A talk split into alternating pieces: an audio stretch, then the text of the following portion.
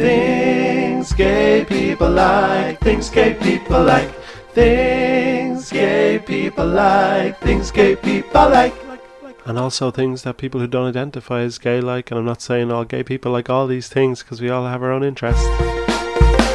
Hello and welcome to episode four of Things Gay People Like. My name is Kevin and this is my podcast. It's all about celebrating whatever you like, uh, no matter who you are. Thank you for listening to the last episode. It was the Britney episode. I put up that Twitter poll about her best album with the options being In the Zone, Blackout, and Other Please State. The winner with 70% was Blackout, 20% for In the Zone, and 10% for uh, Other Please State, but they didn't state. So we're just going to have to assume that it was Britney Jean that was their choice. Feel free to follow the podcast at Gay People Pod. There'll be a poll for this episode.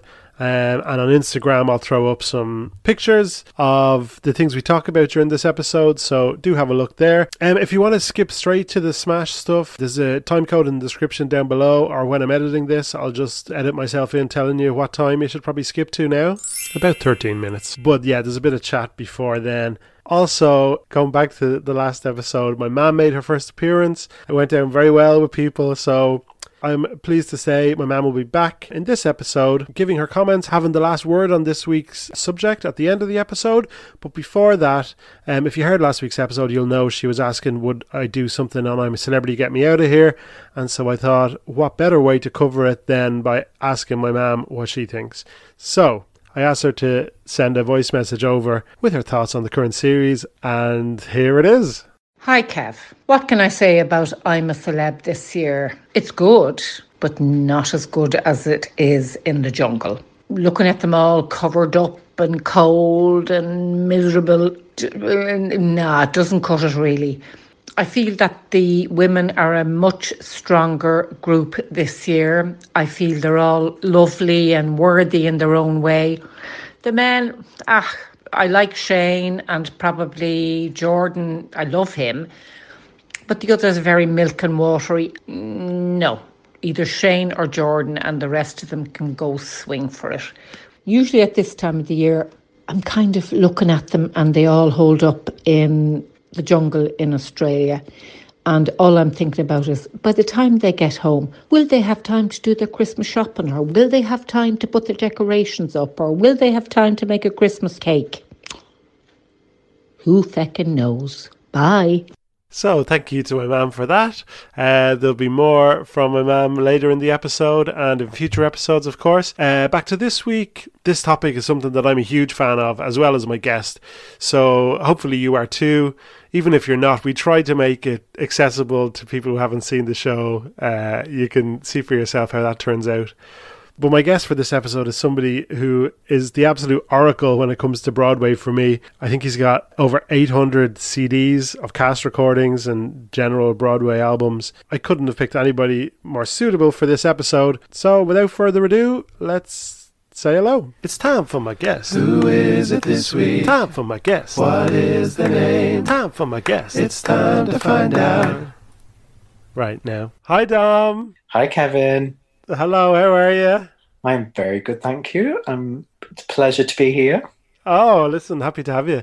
Thank you for um, agreeing to come on to talk about this passion of yours and mine. Absolutely. I mean, like yourself, I've never been on a podcast and yeah, have always wanted to. So I just think, what a better place to start? Making dreams come true. So, Dom, how do we know each other?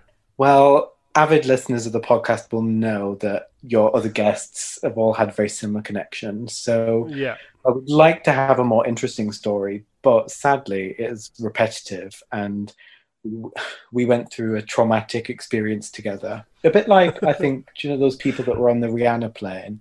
Oh, yeah, the journalists when they all had to go over in the world following her. Yeah. And I like to think that they're all now like best friends for life because it was such a traumatic experience. And okay. in, in many ways, I kind of feel us being in the wedding singer together was such a traumatic experience on many levels that it I mean, I kid you not, it's literally like born like a number of my best friends for life. So yeah, absolutely. Um, and so after the wedding singer, we did a few more shows together. You in a director's capacity, and I like to think of myself sometimes as your muse. Um, is that something you would be comfortable with? I mean, it has been said. Let's like, I mean, the critics, the critics have always been kind to our collaboration. I mean, one of our favorites was when you got described as being perfectly able to resemble a baby. Yeah. had I had the physique to play, believably play a baby and a toddler.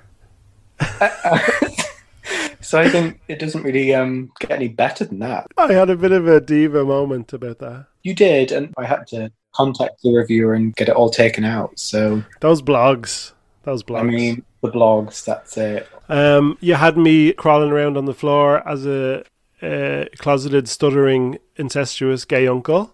Oh, I forgot all about that one. That was probably the highlight, I'd say. In fact, uh, you did win a NODA award. And for those listeners. Did not win, did not win. Oh, shortlisted, sorry.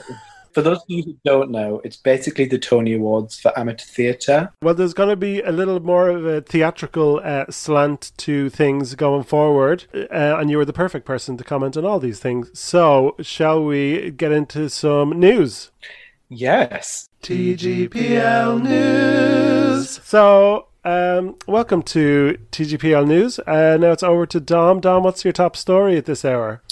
My top story this hour, there's been a lot of royal news happening, but the news that's really pulling it together is The Crown, which I've just finished the new season. Are you a fan of it in general, and what do you think of this season? Yes, I'm a very big fan of The Crown. Not through fascination of the royal family. I don't. I mean, I don't massively care for them, but I think this. Yeah, I think it's really good watching, and this season has been exciting because we've got Princess Diana and we have um, Margaret Thatcher, so it's all mm. kind of getting a little bit closer to home. Yeah, it's in our living memory. Exactly, and Fergie's in it too. So like, what what's better than that? And are all the portrayals good? I think Gillian Anderson is brilliant as Thatcher. My mum, who adores Margaret Thatcher, doesn't think so. Almost unanimous praise for Diana. I think um, she's brilliant, and she looks exactly like her. That yeah, that's an interesting one to me because that role seems to have been semi kind of cursed over the years. You know, there was that Naomi Watts film that everyone was like, "Oh, it's terrible," and she's crap or whatever, embarrassing. And then there was the Broadway musical. Well, the musical that tried to open on Broadway. Um, was she eh, any good? Did you hear much of that or see much? Well, it only managed to do six previews. So oh, did um, it six? Wow, it did. But uh, listeners, get ready. Is Diana the musical is coming to Netflix in January? They actually is it January? Okay. Yeah, they filmed it during lockdown, so wow. we can all judge for ourselves as Diana Fever sweeps the nation. I guess it kind of shows them whether it's worth when Broadway opens again in like September, whether it's worth them opening it if like people like it, if people watch it on Netflix and then get into it or not. Um, yeah, because with Hamilton being streamable now, obviously there's no data to suggest whether people saw it more as a result or whether it really affected ticket sales.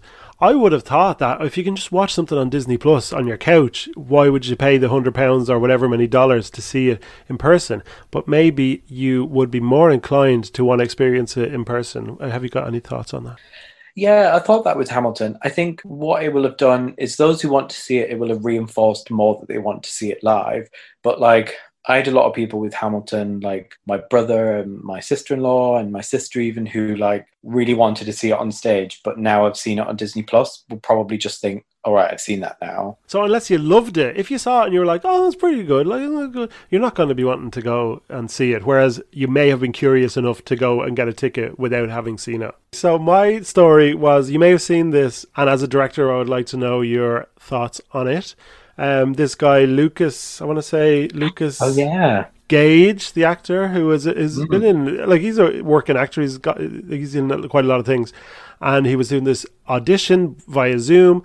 And uh, I'm sure people will listening to this will know, but in case you, you don't know, the director uh, spoke disparagingly about his apartment without realizing that he could be heard. And the guy, the actor, responded very like quickly, very classily, and was like, I know it's a crap apartment, but if you give me the job, I'll get a better one. And the guy was like, I'm so embarrassed. And it, was, it ended up being this whole thing of who's the director. And he kind of apologized.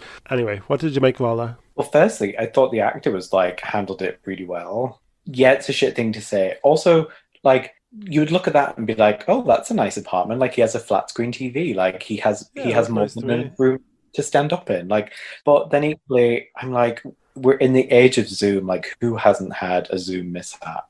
I'd rather hear someone bitch than have to be like, turn your mic on, you're on mute. Karen, you're on mute. Karen, you're on mute. Karen. Well, that's foreshadowing for um, the rest of the episode, isn't True. it? Such a Karen. Do you have any other uh, news stories? My only other news story, I mean, to go with the theatrical um, bent, was yeah. I don't know whether you heard the released single from the upcoming Netflix adaptation of The Prom, where Meryl Streep. Oh no, I haven't got into this or engaged with it at all. I know I saw there was a song that had come out. Um, is it any good? Um, in short, no. Uh, okay. Basically, the musicals like got really good songs, but yeah, they did the whole like, oh, it's a film musical, so we need to have an original song so that we can get nominated. Oh, it's a new song. Okay. And Meryl raps. Oh, and she's rapped before, right? In Into the Woods, but it just hasn't gone well this time. This is true. She did rap in Into the Woods. Although, if you believe the internet conspiracy, she didn't sing quite a lot of it, or her voice was blended with others that may or may not include Don oh, Murphy. Ah, Yeah, well, Andrew Andrew was propagating these conspiracies himself last on the last episode about Meryl Streep. So this is really turning into a witch hunt against Meryl. This whole podcast. Actually, I remember that, and I remembered I was thinking it is a true thing that they do. And interestingly, I think at the time there was a lot of talk about them doing it in Smash. What you mean for some of the non-singery people, like I think I read at the time like some of the leads even had vocal blending involved. Um, oh. Basically, like you sing in the studio and then mm. other people sing in a studio and then they blend the vocals together. So it still sounds like the one person, but you can add like more depth right. in their voice and a different like shade. One of the accusations against Meryl in Into the Woods is that she doesn't have like a belting voice. So in the in some of the songs like Stay With Me, which is one of her belting numbers, like that you can hear essences of other actors who have done that role before in that vocal, which is where the conspiracy came from. Ah. And I don't really believe, I'm not very QAnon, so I don't believe in conspiracies in general. Um, but I kind of, I'm, will, I'm willing to believe that one. Okay, so we could talk about theatrical things all night because you know so much about that world, but we're going to focus a little bit more. We're going to stay in that world, but we're going to focus a little bit more on our topic. So, shall we do the deep dive? Yes, please. You know it's time to deep dive, deep dive. Everybody want a deep dive, deep, deep dive. So, Dom, you are here and I am here to talk about the TV show sensation that is short lived but fondly remembered Smash. This is true. This is, I was saying before that like the previous topics for the podcast were like things that my guests really love, and I'm like, oh yeah, I like a bit of that. Whereas this is one that I absolutely adore. And would you say that you feel similarly? It's absolutely in my top three television programs of all time. Before we go any further, what else is in there? I think my top, well, in fact, my top one is The Comeback, which. Oh, amazing. Yeah.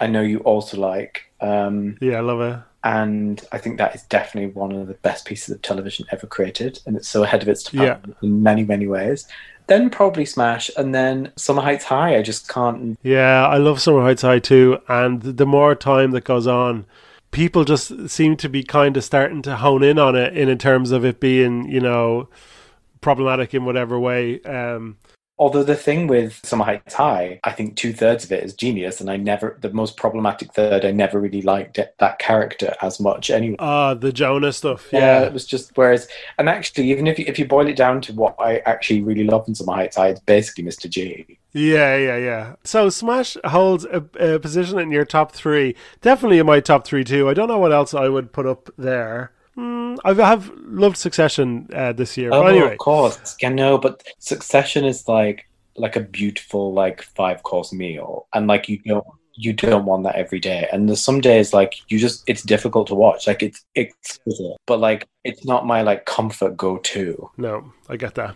Like The Sopranos, Whereas... like The Sopranos, I think is obviously incredible, but I don't have an annual rewatch of The Sopranos. Oh yeah, let's talk about let's talk about that. So back to Smash.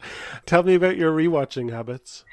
Well, it just started, I guess, when the DVD came out, and I just I always Yeah. had an annual rewatch, and I'd always like time it so that it would end around Tony week. So I think it would always Okay, it would probably start from like love that. Tony nominations where like there was lots of buzz, and you were like, "Oh, I'll watch this. It's the perfect like time to rewatch." So I just got into the habit of like rewatching it between Tony nominations to Tony Day. And the, the remarkable thing, which listeners might not know, is it kind of has evaded streaming platforms. So like I literally have to crack out the DVD and remember which device actually plugs into a DVD player these days to watch it. So it's Yeah.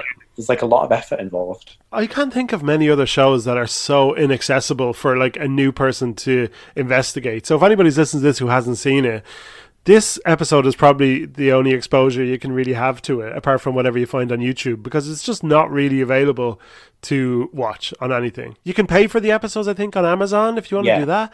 But um, I don't know why. I don't understand. I think it's on it's on something in the states, whether it's um, Peacock, the NBC thing, or Hulu. I'm not sure. It's such a shame that it's not available to watch here on like an Amazon Prime or whatever else. I kinda here uh, feel- when I say here, the UK and Ireland. But yeah, But it's like it must be a conspiracy. Like someone is actively stopping it being streamed. That is my that is Yeah. like because everything else is available and some it would be available, but someone Teresa Rebeck must be like must have legal team being like this is not allowed to be streamed. blocking it. Oh yeah, god! it's the only explanation. I will say, just as a little disclaimer as well, before we really get into it, like we both, as we've said, absolutely love the show. Um, but I think, and I think anybody who knows the show will appreciate this, that to know Smash and to love Smash is to kind of be ready to confront the things about it that are terrible. And there are some things about it that are not grey.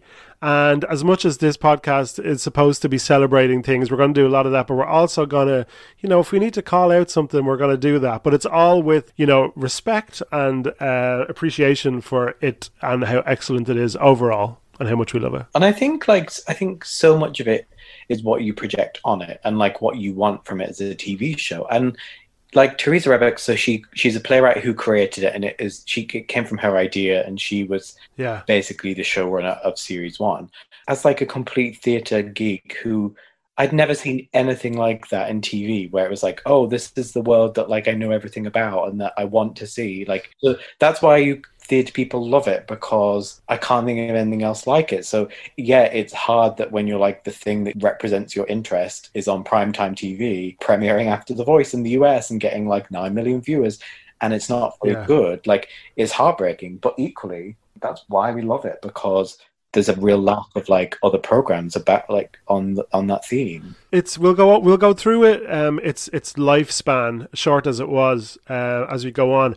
But it kind of started off as like legitimately like the next big thing on Oh, NBC, right? Do you remember when you first heard about it? I was in I was in America. Um, and there was loads of there was loads of advertising for it, and then obviously Yeah, anyone related to theater and like theater blogs and internet was talking about it. So, but they apps they hyped like Steven Spielberg was involved. So the pilot they spent so much money on it. They thought it was going to be like the next big thing. It wasn't. This isn't like a fringy thing that kind of that was a bit throwaway. Like they threw they threw the kitchen sink at it, hoping it was going to work. yeah. They really believed in it.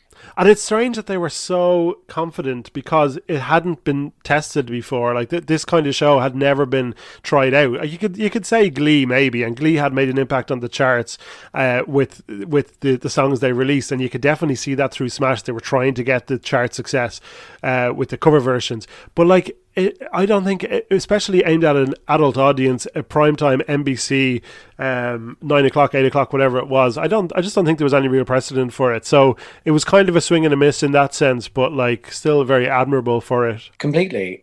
And wasn't the show originally going to be on Showtime, or it was going to be um, for a more adult audience? So it would have been able to show a lot more, you know, casting couch situations and all that. Have you heard that? Oh, I haven't, but that's kind of like Yeah, I believe that's the case. That originally it was actually going to just be a little bit racier, and it was going to be on a smaller network until whoever it was at NBC, or obviously, I suppose if Steven Spielberg is involved in anything and he was the executive producer, you probably are going to take a punt on it and and hope for the best. Now, will we take our listeners, those who know the show, on a, a trip down memory lane, and those who don't know the show, we could they can just experience the uh, the story and the wonder through us. Now, will we go through season one? Yes. Oh, we should mention before we start, I suppose, for all the criticisms that we may make of the show and that have been made, one thing that I think is beyond criticism is the music, uh, as written by Marc Shaiman and Scott Wittman for the musical Bombshell. Absolutely flawless, in my opinion. Would you agree with that? Oh, you know, you know, I agree. The concept of the whole show is that it's about people putting on a show. It's a musical about Marilyn Monroe called Bombshell. Marc Shaiman and Scott Wittman create the musical basically as a musical because I guess that's what they had to do to map out how it would act. Obviously, doesn't have a book, but like it has basically a two act structure, and and those songs kind of drip, drip, drip throughout even season one and two. So you get like production numbers and rehearsals, and then I don't know whether they wrote on spec for each episode or whether they like wrote it as a show and then yeah well i have a bit of an insight into that because i found this piece that marc shaiman uh, one of the composers had written on the very last day of the show he wrote on Facebook. He just wanted to put down his thoughts on every single song that they had written for the show. He kind of goes into his frustrations with the whole process. And it's, it's generally a very positive piece, but he really does mention a few times the um, micromanaging that happened from the network. And uh, he says, uh, too many chefs is the most succinct way to say what went wrong, but there wasn't a single soul working on the show that didn't want it to be great. Everyone just had a different idea of what that was. As we go through the piece he wrote, he, he mentions back and forth, getting notes on this song, that song. Can it be a bit more like this? Oh, actually, we don't need that song anymore. Can you write a song for this uh, purpose? And it really does seem that they didn't have the luxury of actually planning it out as its own show because it seemed that they just worked on songs as they got these instructions in. And one of the amazing things, there's so many amazing things about this music, but the fact that almost all the songs reflect both what's happening in, in Marilyn's life at the point in the show and also what's happening with the character who's singing that song. Like, so whatever's happening with the quote unquote real life character in their personal lives the fact that they were able to do it pretty much on the fly, it seems to me, is just incredible achievement. Oh, absolutely. Yeah, I think that's really, really skillful. And I think, I mean, I love Hairspray, but I just think this is the best, this is their best music and this, this is their best score even in the best of circumstances, for people to come up with these songs would be what an achievement. I mean, there's some clangers in there. Let's not lie. We might get that to, to that later. Let's do season one. You take us into the world of Smash and what we see in the first episode. So the world of Smash kind of begins. It sets everyone up with the characters, and you have a producer um, who's played by Anjelica Huston, and her husband who are going through divorce. So she is looking for a next big idea. You have two songwriters um, played by Christian Borle and Debra Messing. Um, and many have commented that the Debra Messing character is the Teresa Rebeck character. Yeah, she basically wrote herself into it, right? So they are also looking for their next project via an evil assistant called Ellis, who throws them the idea of Marilyn. It's all complicated by the ever beautiful and ever wonderful husband of Bri- that is Brian Darcy James, who's completely wasted. They have a son who doesn't crop up in season two because he didn't test well, so he gets cut. Leo. I don't even think they probably reference where he went. I think they just he just never came back. Oh, he, he's he's at the he's at the premiere for oh, Bombshell. That's the one episode he's in in season two. Imagine being yeah. like, yeah, we need you back for the premiere because it won't make sense if you're not there. But he was kind of like the the main punching bag of the season. Him and Ellis, I would say, were the things that people really went to town on when they were hating hate watching this show, which they ended up a lot of people ended up doing. This right? is true, and I'll well let's get back to uh, stick a pin in Ellis for a second. It sets up the main protagonists, which are Ivy Lynn and Karen Cartwright, played by Megan Hilty and Katharine McPhee. So they're the two female protagonists for the whole series who are essentially going to battle for the role of Marilyn in this new musical. And one of which, um, Ivy Lynn, who is a very kind of established Broadway performer, and the other one is a Trump supporter.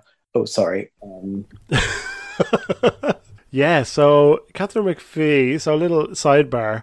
Since the show, she's been quite prolific on social media with very, very LGBT friendly meme content. So, whatever meme that was happening or trending on Twitter, Katharine McPhee would pop up, slash her team, whoever it was, will have made a version of that that applies to her. And then it was discovered. So, she would like tweet every day, multiple times a day, whatever. Hello, my gay boys. Yeah, hello, my gay boys. Yeah, so actually, um, we got some correspondence on this. So Cliff says, "Buy my gay boys," just in relation to this whole uh, scandal. So it just came out. People were checking the records of people who were donating to the Republican Party, and she popped up on it. And as Twitter likes to do, people kind of you know, cancelled her.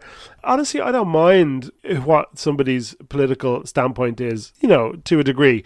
But when she was so laser focused on appealing to the audience that appreciated her the most, which was her gay fans, her gay boys, or whatever, there's a definite little um, hypocrisy going on there. So by the end of the episode, we're set up with Karen and Ivy. The episode, as we know, ends with Let Me Be Your Star, Song for the Ages, as they're both battling to get this part. And that's kind of how the series continues for the next two series. And it's always this like, who's going to be Marilyn? The show is insistent on telling us that Karen is amazing. Oh my God, she's such a star. But it just seems to me, especially in retrospect, that from the very beginning, well, Ivy should get the part. Like, why would you? Why would you not just give it to Ivy? That's it. And I think even rewatching it again, the stakes are never high enough because you know that Ivy deserves the part, like on every level. They just made her into a horrible person.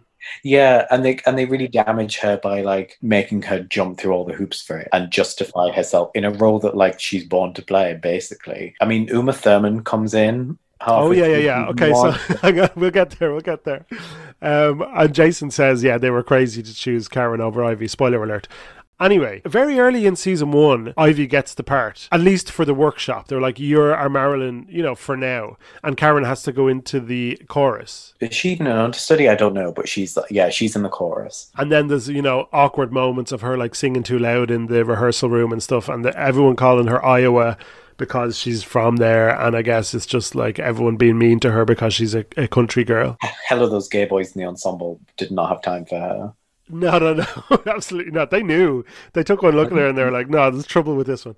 And so much of that first season is like Karen's adventures. Like, you know, oh, we're, we're going to the karaoke bar and, oh, I'm singing at a bar mitzvah and I'm recording a song and I'm outside of the actual production of the musical. It's like, let's follow her on her journey to being the star that we're telling you she's destined to be. That's it. And it's probably, it's like, you're right. The whole thing kind of followed her as like an underdog, basically. But there was, they pitched an underdog against another underdog and someone who's worked hard in multiple shows and it was like so you can't really have that dynamic when you can't root for someone when there's someone better to root for that is more deserving. And you're right the bar mitzvah and how is she gonna like she would always do some awful cover of like a rihanna song. The covers were such a like have, have you ever chosen to listen to any cover in the show since ever? I mean to be honest i edited on my itunes them out of the i never want to like be on shuffle somewhere and then all of a sudden like i guess the people the, the casual people watching tv like to hear songs that they already know but until we get to under pressure which is at the very end there's no re- noteworthy cover versions. Oh except i will say i'll take this opportunity to say you know the robyn song dancing on my own? Oh yeah and Callum Scott, that guy, went on Britain's Got Talent and sang a version of that, a ballad version, and it was huge. Like it's got more streams on Spotify than Robyn's original, and a lot of people are annoyed about that, and I get that. The original should have all the attention, but what really bothers me about that is the arrangement that he sang of that song, which is the slowed down piano mournful version that originated on Smash. That Ivy sings that in I think season two. So uh, in as much as okay, it's annoying that he's singing this song by Robyn. At least Robyn's getting paid for that because she wrote it. But Smash never gets the credit for that, and I just need this platform to say that. Okay. Okay. All right. So um, Ivy gets the part. Karen is dealing with her boyfriend who has a really boring storyline about where is he working again? oh, he works in the mayor's office. He tells you about the mayor's office, like basically every so tedious. The the writer character Julia is looking to adopt a baby from China. That's kind of dropped at a certain point, but like that seemed to be something that uh, Teresa Rebeck was doing in her own life. So it's like, why not put it in the show? Well, it's not very interesting. And so all the while, as we go through season one, it's really just about building to things like building to the the workshop and then building to opening night. Um, but there are various spanners thrown in the works. Is this where you want, kind of want to mention Ellis a little bit? Yeah, who is like a, literally a comedy evil sidekick assistant that they have. He starts off by like filming really kind of like openly, like holding his phone like your grandma would hold a phone and filming someone, and no one in the room realizes he's filming, and then he posts it on YouTube. Yeah. So he's just like a thorn in everyone's side. And then basically he gets to a point where he poisons Uma Thurman with a peanut. okay, uh, so let's get to there. So at a certain point, Ivy gets the part, but it's decided that actually she's not famous enough or whatever. She's not a name. We need a name. And then in comes in Swans the character of Rebecca Duval. As played by Uma Thurman for like a four episode stint. So she, it is it's established that she mentions, Oh, I can't have any peanuts because I got a peanut allergy. As you were saying, the Machiavellian Ellis um, why does he why does he poison her? I think because he probably realizes that she's crap and that they won't fire her. So he, I think he wants to kind of make Ivy get the role. And um, oh, that's what it is. Yeah, yeah, yeah. Wait, so after Uma Thurman is poisoned, do they just say Karen? Yeah, basically Karen just gets the like Derek, the director, Jack Davenport, British. Yeah, who's um, so Um, convinced that Karen is a star. So she gets put in. Well, we've forgotten the bit that um, Ivy sleeps with with Dev, the boyfriend of Karen. Ivy sleeps with the boyfriend of Karen. Then something happens behind the scenes between season one and season two. By the way, season one just ends with Karen has the part and she gets sings a song at the end. But did you? There was this article that was written between seasons, right? So basically, there was a lot of shenanigans going on backstage of like not even the fictional show, of like the full on creation of the TV show. Yes. So they'd already commissioned season two, but basically the tea was that everyone behind the scenes called it a their words dictatorship. And there was a lots of things that like just weren't working and they basically needed to go in a different direction for season two. Yeah. so they ended up firing theresa rebeck. When i say they legal disclaimer i don't know who they is so don't come at me Yeah. um, she was fired and they brought on a showrunner called joshua safran i think his name is yes. Yeah. He had done Gossip Um, Girl and stuff, and I, I guess he was brought on to kind of sex it up a bit. sex it up and that that was clearly the brief it was like we need to like skew younger massive overhaul you got such whiplash from like watching episode season two episode one being like yeah. why did you you should have just made a different show this is so different There are some new characters, and there is a new musical, so it's not all about Bombshell anymore. So Um, obviously they get to a point where they're like people this is not going to sustain interest so they had to like inject a young creative Yeah. new mu- energy musical that used pop songs and you they brought on new composers they kept like marc and scott to keep continue writing bombshell and miscellaneous songs Yes. Um, well, you know, Pasek and Paul were involved, weren't they? Who went on to write The Greatest Showman and Dear Evan Hansen. true. So a lot of up and coming people, but it didn't have that consistency of writing that Bombshell has. So season two begins with Karen is playing Marilyn, but then she comes across the enigmatic bad boy turned good, maybe uh, Jimmy Collins. As she overhears him singing this song, he is like this tortured young writer uh, in in Brooklyn, living in this ridiculous looking loft with his gay friend Kyle, and that kind of becomes the new little diversion away from Bombshell. By all accounts, the the network or the uh, Joshua Safran, the new showrunner, kind of wanted to just stop focusing so much on Bombshell. So season two, what's the general through line there? So we have um, Jennifer Hudson for a few episodes, kind of in a, a throwaway role. I think just a name to get people uh, interested again for the first few episodes, wasn't it? she's the name and basically uh, season two just brings these two different shows and i guess it's interesting because one is a commercial broadway musical. The other is like an edgy hip cool like off off broad well off broadway really scrappy musical that doesn't really have a plot doesn't really have like a narrative doesn't i mean has cobbled together songs. So you kind of see i guess from an outsider you're seeing two different ways of putting a musical on. So then the then rather than the people becoming underdogs the shows become underdogs. So and, Yeah. and this is thing with season two. It, it in the way that they like tried in season one to force you to care about. The more they forced you to care about Karen, the more you cared about Ivy. The more they forced hit down your throat, the more you actually you're like. I just want to fucking see Bombshell. That is very true. They kind of just rehashed the same story where it's like who's going to play the role of the diva, and then Karen decides that after like she wants to be all artistic and work on a new show rather than This Bombshell. is yeah, this is the most ridiculous part of the show to me. The fact that she was in the part, so she is Marilyn, and the director leaves, and then another one of the composers becomes the director, and she ends up just going, "Actually, no, I don't want this um, leading role on Broadway anymore. I'm just going to do this brand new show with no backing, and I'm just going to do that instead." yeah, they set Bombshell up as this like sinking ship that's Yeah. too commercial and um, isn't cool because it's about Marilyn and it's very 50s pastiche and it's a golden age musical. And but again, I, I really feel the more they forced that narrative, the more you or I did. I was like, I hate hit list. Like I would, I, even now, I'll fast forward anything to do with hit list because it's so boring. well, that's that was going to be one of my questions to you. I literally have written down here. Um, name a Hitler song you like other than Broadway Here I Come. Is there one? I mean, I, I can't. Um, Broadway Here I Disclaimer: I don't mind Broadway Come. yeah, I, I predicted that, so that's why I put in that little thing. Name any other Um, song you could say you like. yeah, I just can't do it. Fair enough. So we have this storyline of Kyle, the one of the writers of Hit List, unfortunately meets his untimely end, and then there's this mirroring of what happened with Rent. There's an outpouring of grief.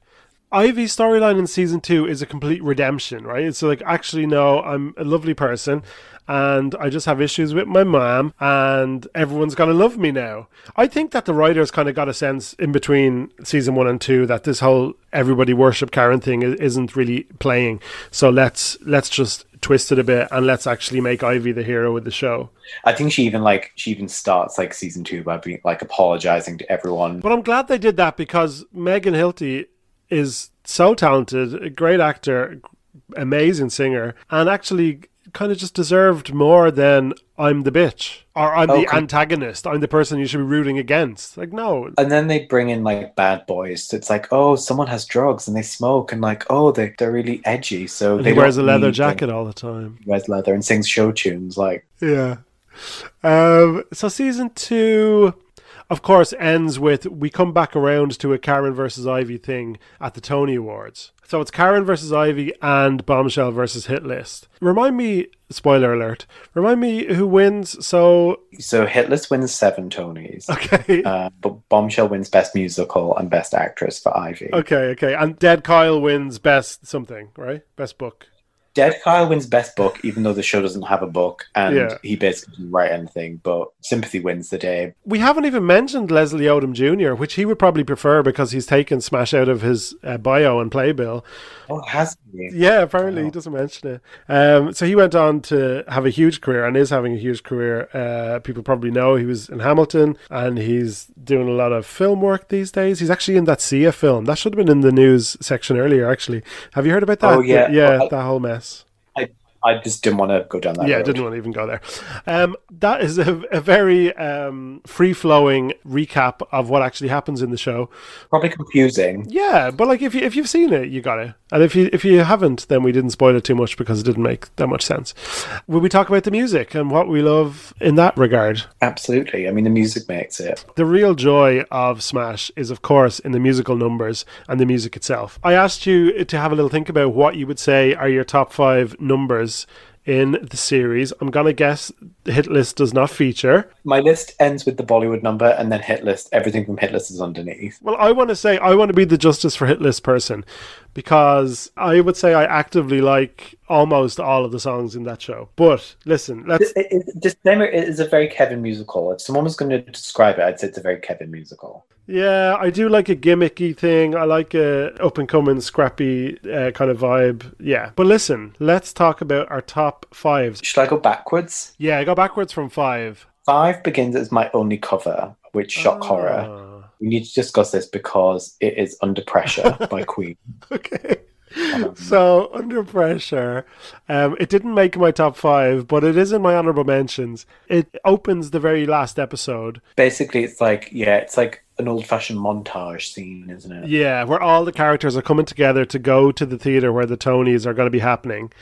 And do you is this in your top five for legitimate reasons or for other reasons? For other reasons, probably, but it's when it's like the thing I think about most. Can you explain the reasons you have in mind? So basically, everyone gets given a line, or some people get given more than one line. But Debra Messing has, I mean, she she steals the whole number with her interjections, which begin. I mean, I don't even want to recreate it. I feel that you can cut this into. I think I will have to. I don't usually use um, commercial music in the podcast, but I think I'm going to make an exception. So I'm just going to play that section right now.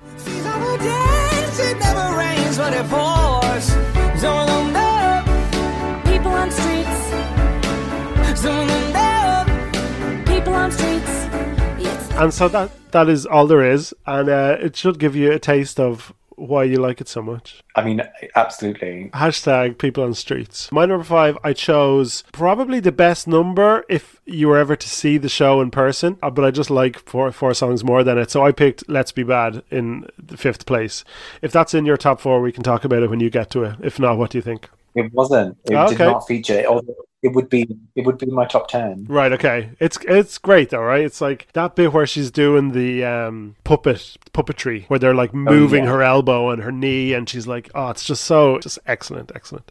So, what have you got in fourth place? In fourth place, it's the song that he, they write for Liza Minnelli to deliver, and it's called "Love Letter from the Times." It is lovely. It is a really nice. It's a pretty song, and obviously, like she delivers it and delivers it well. Although, actually, now I'm remembering that someone did a piece about like the trauma of getting her to turn up to film that scene. Oh, really? Google it. Okay, my number four is they just keep moving the line from season two. So this is um, an Ivy powerhouse number, and actually, in in Marc Shaiman's little piece on Facebook, he says that he was disappointed that it wasn't staged in an elaborate way. But he says, let let me find the exact quote. We were shocked at the filming that there was no theatrical lighting for this number, but luckily Megan's inner lighting did the trick. Um, is that is that in your top three? I'm going to spoiler alert and say that was my number one. I just think it's, I mean, I'm here for a ballad and I'm here for a belt and I'm here for Megan Hilty. So, like, it just, it's like tick, tick, tick. Yeah. And it's also one of the songs that Karen doesn't ruin because a lot of the time they um, split them so that you, there's two versions. Yeah, true. And again, I've had to like purge my iTunes and make sure that Karen's version of Don't Forget Me never plays anywhere.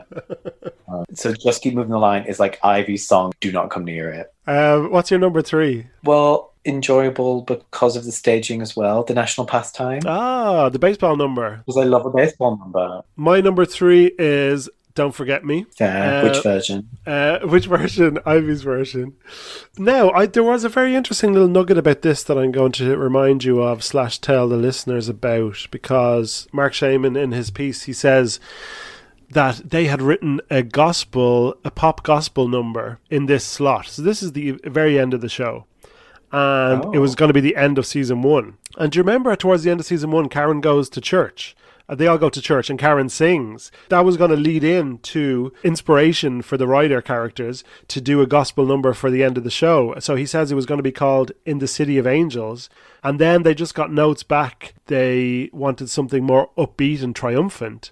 And Marc Shaiman and Scott Wittman are like, why would she be upbeat and triumphant? She just OD'd alone after a lifetime of heartache. And they said, just write it. And they said they were pissed off, but they were happy that they did because they say, here's to too many chefs and corporate micromanaging, because the song that actually came out of that was Don't Forget Me, which, and that just gives you a sense of the pressure, the circumstances that they were working under, that they still managed to go, okay, we'll write another song then. And then Don't Forget Me came out of it. Um, Martin actually asked us who sings Don't Forget Me better. And yes, we do both think that it's Ivy, don't we? I mean, 100%. I mean, even like stepping aside from it. oh, yeah, objectively. Okay, what's your number two? My number two is Secondhand White Baby Grand. Gorgeous, gorgeous, just- gorgeous song. and it's it's really specific to the story of Marilyn and her mom buying her this piano. Um, and it's just a beautiful song. And again, I don't I'm pretty sure we don't get a Karen version of it. We just get Megan's version of it. Yeah, no, I love that song. And actually, I, I can't let an episode happen without a Mariah mention, but Mariah actually owns that piano. She bought it. Um, That's right. yeah. My other honorable mentions, I actually put in two songs from Hit List for all the Hit List fans out there. you may not have heard these songs before in your life, but Rewrite This Story, I think, is great. And I think I Heard Your Voice in a Dream. Do you know that song? Is that the one where they're in a garage? Maybe. Um, but it's got it's got great choreography. The choreography for that is excellent. So that wait, so your number two was secondhand White Baby Grand, and your number one, I've spoiled it, was moving the line. yeah. Where's Let Me Be Your Star in your top five? It's like a six or a seven. Like it's, it felt too obvious. I put it number two. That's how obvious I am. My number one. Do you have any predictions? Do you have any guesses? Um, I mean, I do know how much you love the right regrets. the actor has an empty page. It's not that. It's not Dig Deep, which I think is the worst song on Bo- in Bombshell. I mean, to be honest, Dig Deep might even fall between underneath some Hitler's Oh, really? okay. My number one, and I think I'm just using my platform that I have, my small little podcast platform, to um, campaign for justice for A Thousand and One Nights, my number one song from Smash. Stop. Don't be so silly. No, I picked it. You have to accept it. Um, I mean, I think it is just the most joyful, wonderful uh, number in the show. It makes me so happy. It, it sums up everything I like about musicals. It's got a key change. Everybody's involved. It's just so fun and colourful, and it doesn't deserve the hate. Uh, culturally appropriation. uh, oh, there's there is cultural appropriation. I forgot about that. But that is my number one, and you can't change it. And there you go. Okay, I'll accept it. All right, thanks. Um, if if you're listening to this and you agree with the concept of justice for a thousand and one nights, let me know at Gay People Pod. So I'm just I just want to give every character in this show their moment on the podcast, okay? All the main ones at least. So we're gonna just do like a word association. I'll just name a character and you give me a word. Great. So let's go. Tom, Creep. Julia, Scarfs. perfect. Derek, Dickhead. Ivy, Fit. fit, Hmm. love it. Karen, Bitch. Eileen, Iconic. Ellis. The true hero of the show. Okay, well we'll take a phrase. Dev, Bland. Frank, I don't remember who the fuck Frank is. Eileen's husband. No. Brian Darcy James, Oh, memorable. So memorable. Leo, Who? the, the son, Leo. That was my response. Who? Oh, sorry. Sam, Wasted talent. um, Jimmy, Trash. Kyle, Bigger trash. Anna, Oh, Anna. I love her as a person, so she's um dear to my heart. Leigh Conroy, Um, I've already used iconic. Iconic again. Bobby, Underused. Linda. Oh, she wins. She's the winner of the whole series. If anyone comes out top in Smash, it's Linda. Is there anybody else that I didn't mention? Um, yeah, I'm quite into from my series one rewatch. The guy who plays, I remember he goes on a date with, um, he asked Tom on a date, and he's like Ivy's confidant. Yeah, when I rewatched it, I was like, "Who the fuck is this?" He should have um stuck around in the show. Okay, so Dom, are you ready for some unpopular opinions? Yeah. Okay, let's go. Pop, pop, pop, pop, unpopular opinions. Let me see. What have we got? So Lucy tells us. Lucy messaged all the way from Australia and said Hit List was better than Bombshell. Um, that is an unpopular opinion. I'll definitely say that. I don't think I can get behind it, but I do think Hit List is all right. Well, I wonder if Lucy like does the opposite of what I do, and whether she fast like forwards all the bits. Bombshell, boring. My sister says season two is shite, and she follows that up with Karen is made into a drip, and Ivy had a personality transplant, and that is true. Karen is really annoying in season two, moaning about Jimmy the whole time, and Ivy, as much as I do love her, she is a, d- a completely different character. She's unrecognizable. Marcus says it should have stopped after the first season. I've had two attempts to watch season two and never got through it. It, wa- it is a bit of a slog, but there's definitely some highlights in there, particularly if you're a Bombshell fan. Would you agree? Oh yeah, definitely. It would be very strange to just imagine it like ending Yeah. in season one, and then being like, Never getting to Broadway. yeah, and you'd just be like really unsatisfied that it's ended. Because the thing was, is we all like hate watched it by the end, and like you watch it with love and admiration and hate. Yeah. So like, A cocktail happening. yeah, exactly. And in in an era where like Mozart in the Jungle is like on season five, like I'm sorry. Oh, I've still never seen that.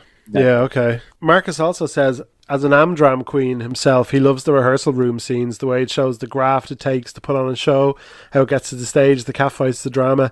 And that is, I, I remember texting you when I was rewatching it, that basically, for me, Smash is like at its best whenever the scene is in the rehearsal room.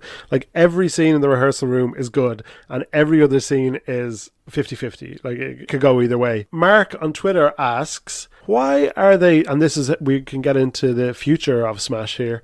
Why are they apparently doing a Smash Broadway musical when they could just do a production of Bombshell? Now, so if anybody doesn't know, uh, when the show ended, Bombshell, the fake Marilyn musical, went into development to become a real show. And then this year, a few months ago only, it was announced that actually we're not doing that. We're making Smash the musical. So we're making a musical about the making of the musical. So the question is, why are they doing that? Why do you think that uh, change happened? I'll like believe that when I see it. I think they kind of hadn't had a press release for a while, so someone Really? just like sent out a press. Okay. It just makes it makes no sense. Like shows about putting on shows don't really work in a really in a broad sense, and they know that Smash effectively flopped. So why would you be like, oh, let's do this flopped concept? Whereas the concept people want is the musical bombshell on stage. They know it kind of has an appeal and that it could technically work, but I don't really see what would be gained by doing Smash as a musical. Yeah, James also asked if Waitress can be on the West End, why can't this? Uh, meaning Bombshell. But they have said that the Smash musical is only going to take the very bare bones of the TV show. Like, I think the characters of Tom and Julia, the composers, and maybe Derek or something, and the, the Karen and Ivy thing, obviously. I don't think it's taken anything else. And I suppose I like the idea of Let Me Be Your Star being a duet. Like, so the only way that works as a, like, a duet where they're both kind of fighting each other, uh, or at least in competition with each other, the only way that song works is if it's Smash rather than Bombshell. Because she, Marilyn just sings it herself, right? In Bombshell. Yeah, I guess so. That's a song that like, makes more sense in the Smash world than it does in the Bombshell world. I mean, I wouldn't be investing 20 million. I believe in it. I believe in it. I think it's going to be great. Uh, I was just reminded, actually, you know the song "Smash" that they sing towards the end of like season one. It's like Marilyn and a chorus it's girl. yeah, great. it's not great, but uh, at least not great in that context. But going back to Marc Shaiman, he said that he, they wrote that to be the theme tune for the show, and they just said no, it's too musical theater, which is just uh, bizarre. The fact that like you have someone on that production crew who says this theme tune is too musical, theater, you're just like, well, there lies the problem with this yeah, that, that's absolutely the the too many cooks thing, and people sticking their oar in and stuff to something that really they should have just let happen uh, in an uninterrupted way. We would have got something probably even better than it turned out. Dan from episode one of the podcast asks, "My question is: There's to be a further season of Smash. Who would you choose to be number one?" Guest star and number two recurring regular in that new series It can be dead or alive. Basically, who would you cast in a new season of Smash?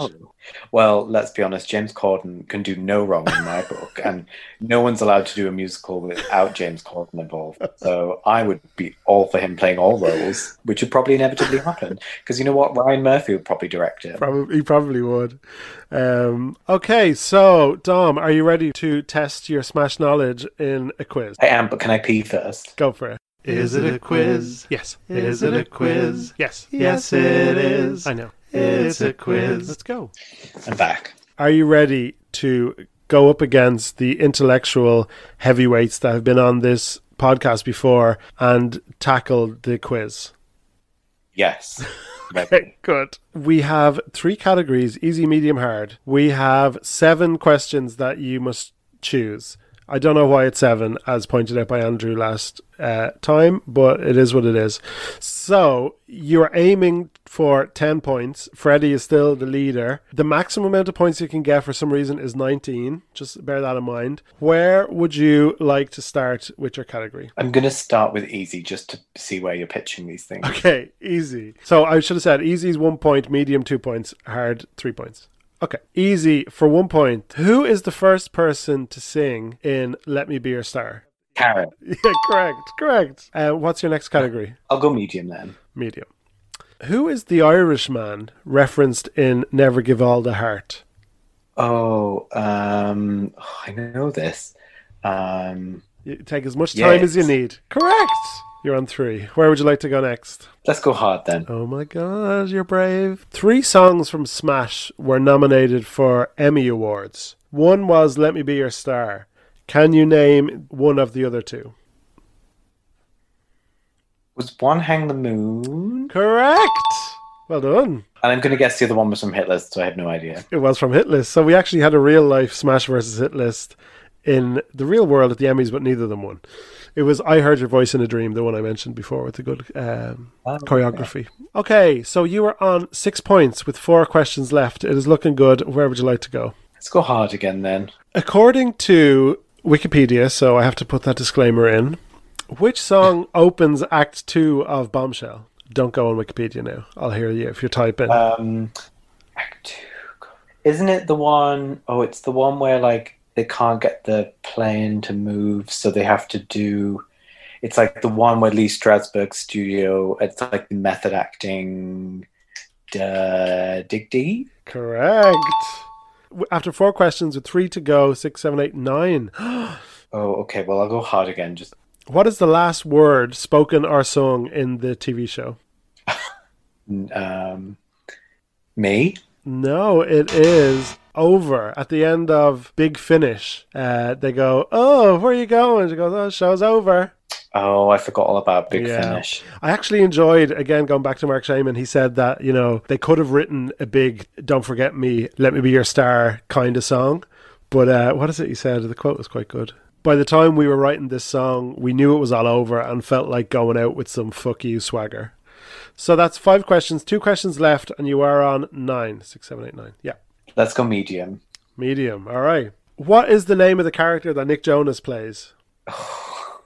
Um, we didn't even mention him in our roundup. No, we didn't. Although I would have liked the opportunity to say that I met him uh, at at the interval of Memphis the musical in the West End. Have I told you that story? Oh, I don't think you did actually. Was that because you saw it 14 times? Uh, I did see it 14 times, loved it. Uh, but he was very nice, and I was very impressed that he was just standing there at the bar for ages waiting to be served like a normal person, and I appreciated that. And I told him his song was very good, Jealous, which it is.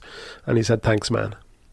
Okay, so sorry to distract. Uh, Who did he play? can't remember. Okay, the answer was Lyle West. Lyle. Yeah. So last question, you're on nine points. I don't have the balls for a hard one, so I'm gonna go medium. Medium. Okay. If you get this, you'll still you will take over as the leader in this game. So this is a big moment. As mentioned at the Tony Awards in the final episode, which show in this fictional world was directed by Diane Paulus? I know this too. Um, Oliver. Correct. Yeah. Correct. That's a very well earned win. Uh, There 11 go. points. You have taken over, Freddie, on the leaderboard. Congratulations. I also want to mention before we wrap up the Lin Manuel Miranda cameo. Do you remember that? This is obviously pre, obviously pre Hamilton, and uh, he was just an, Oh, a- an asshole in it. And like Tom is like, I hate that guy. Anyway, it's fun. He played himself, like an asshole version of himself. Um, maybe this is my opportunity to mention that I spoke to him as well at a production of Bring It On, the musical, and I said, "Hello, Mr. Miranda. Um, I just want to say I'm a big fan of your work." And he said, "Bless you," and that was it. All right. Uh, It's like my story of peeing next to Alan Menken and was like, "You're Alan Menken, right?" And he was like, "Yeah." And that's like, music. I love music.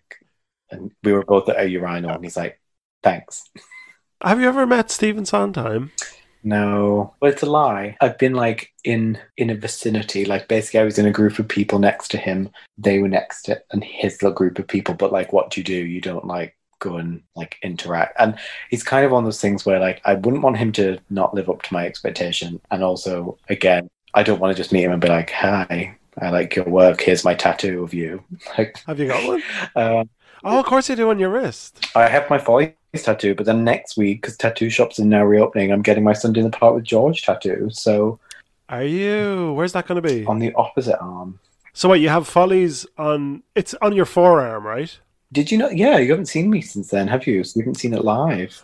I've only seen it on the socials. Yeah, so that's on my forearm, on my left forearm. So I'm going to get it in the matching place on my right. Love it. Yeah, I have a letter from him. He wrote, I wrote to him once, and he sent me a letter. So I have his signed letter and stuff. So that's kind of Oh, amazing. all I need. Before we wrap up on Smash, I just want to mention the greatest garment that I have ever been given. Can you tell the listeners about that slash those? And was it a birthday present for you? I just decided one day, why not create some Smash sock? Basically, on the internet, somewhere you design your own socks. So we have socks that have on one side Ivy and on the left side um, Katharine. Yeah.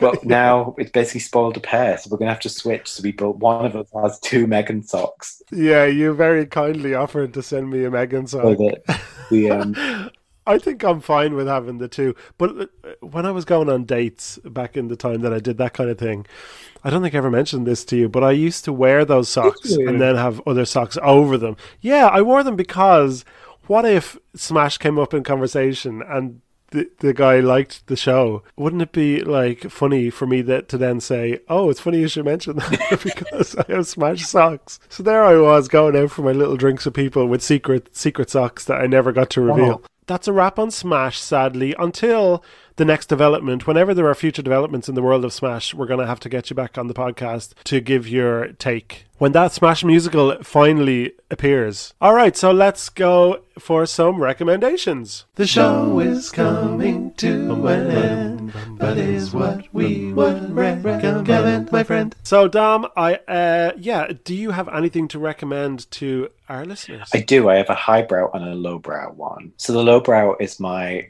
binge series that I'm watching in Lockdown 2.0, which is I'm not a big fan of reality TV in general, but I'm obsessed with Okay. the show Below Deck. I've never What? seen it. Oh, it so basically, it's like the behind the scenes of people who work on yachts. They're called yachties, and it's kind of like it's made by like the Real Housewives team. So it's very like Real Housewives vibes. There's like a reunion show at the end of each season, and there's all like the drama of the staff and drama with the guests, and it's enjoyable trash. And you can start it, and it will never end. Excellent. What's your highbrow recommendation? My highbrow is um, Obama's book, which is called A Promised Land. It's very long; it's about seven hundred pages, but it's a very it's a very good Uh-huh. long. Like I have the physical book, but I had an Audible credit, so I would recommend using oh. your Audible free subscription. He reads it, so there's nothing more soothing than like taking a walk in lockdown with him reading his memoir to you. My recommendation is so I started watching today. I started watching the TV series The Undoing with Nicole Kidman and Hugh Grant. Um, it's like a mini limited run series, mystery, all that kind of stuff.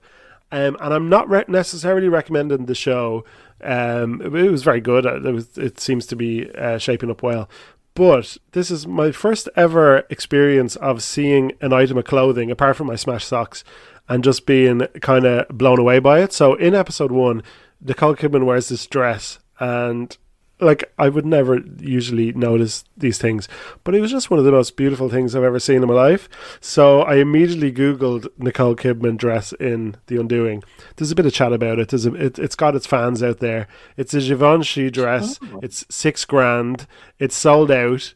And I just was transfixed by it. So I'm not recommending the show per se, but I am recommending the dress. So, Dom, do you have three songs to add to the podcast playlist? I do, and the first one is Smash related, obviously. And even though it was somewhat neglected from my top five, it is by far the kind of the, the Smash song, and that is "Let Me Be Your Star." Excellent, excellent. I will gladly add that. Again, obviously, you've probably picked up. I'm very into musical theatre, but I thought this would be kind of like an interesting version of a song, and it's Liza Minnelli and the Pet Shop Boys "Losing My Mind." Ah, I've never heard this. That's interesting. I like the Oh. sound of it. Yeah, well, it's a very interesting version of "Song from Follies." Good choice. And that's now the second appearance by the Pet Shop Boys on the playlist after Freddie Oh. picked uh, one of their songs in his episode. I like it. And what's your final choice for the playlist? Well, I couldn't remember. You haven't had any ABBA on there, right? Correct. So I was like, that I mean, we can't have four gays and not one ABBA song. Um, Okay. But I'm going B side and Head Over Heels by ABBA, which is Head over heels. Do not know it. Do you not? No, but I'm excited to uh, listen Oh. to it and add it to the playlist. My own submission, I'm going to go Smash 2, but I'm going to go away from the musical theatre side. And I'm kind of reluctant to do this because of what we talked about. But I'm sorry, Touch Me is too big of a banger not to be on the playlist, in my opinion. It is the song that in season one they try to b- bring the show down a, a pop route and they come up with this song. And I just think it is an absolute banger. So I'm putting that on. Okay, I'll accept it. It's your it's your world. Do you hate it? Um, yeah. okay. All right, Dom, thank you for all that. You're um, a wonderful source of knowledge and uh, commentary on the wonderful TV show that is Smash. I appreciate it. Thank you. Thanks for having me. So, if anybody wants to um, talk Smash with you or uh, keep up with you on the socials, where can they find you? Not on Twitter because I deleted that back in the summer. You Um, did. Do you miss it? So no, not a day Okay. goes by. Oh, good. Uh, you can find me on Instagram at Good Question. It's like DJWOH eight eight. 88. DJWOH 88. Trips off the tongue. I know it's just like it's excellent. All right. Thanks, Dom. Thank you. Bye. Bye. So there we go. Thank you again to Dom for coming on to talk about Smash. Hope you enjoyed that episode. Um, let us know. You can find the podcast at Gay People Pod on Twitter and Instagram. You can email, uh, that's like at gmail.com. There's also the podcast playlist, that's songs gay people like on Spotify. And there was something else I wanted to say. Oh yeah, so I'm going to put up on Twitter, I'm going to put up a poll. I was going to do like Karen versus Ivy or Bombshell versus Hit List, but I think they're kind of foregone conclusions unless Lucy in Australia gets all her mates to uh, skew the voting figures. But no, I'm going to do Let Me Be Your Star versus Don't Forget Me. So that could be an interesting one. So make sure you head on over to Twitter to vote on that. That's about it for this week. Uh, thank you to Rob for the main podcast theme. Sorry to the people who hold the rights to Smash and to Queen for the little use of the music there. Hope this doesn't turn nasty. And I'll be back in two weeks with another episode. This time it's back to the music world. Not that there wasn't plenty of music chat in this episode, but this will be an artist, uh, still not Mariah, but extremely iconic.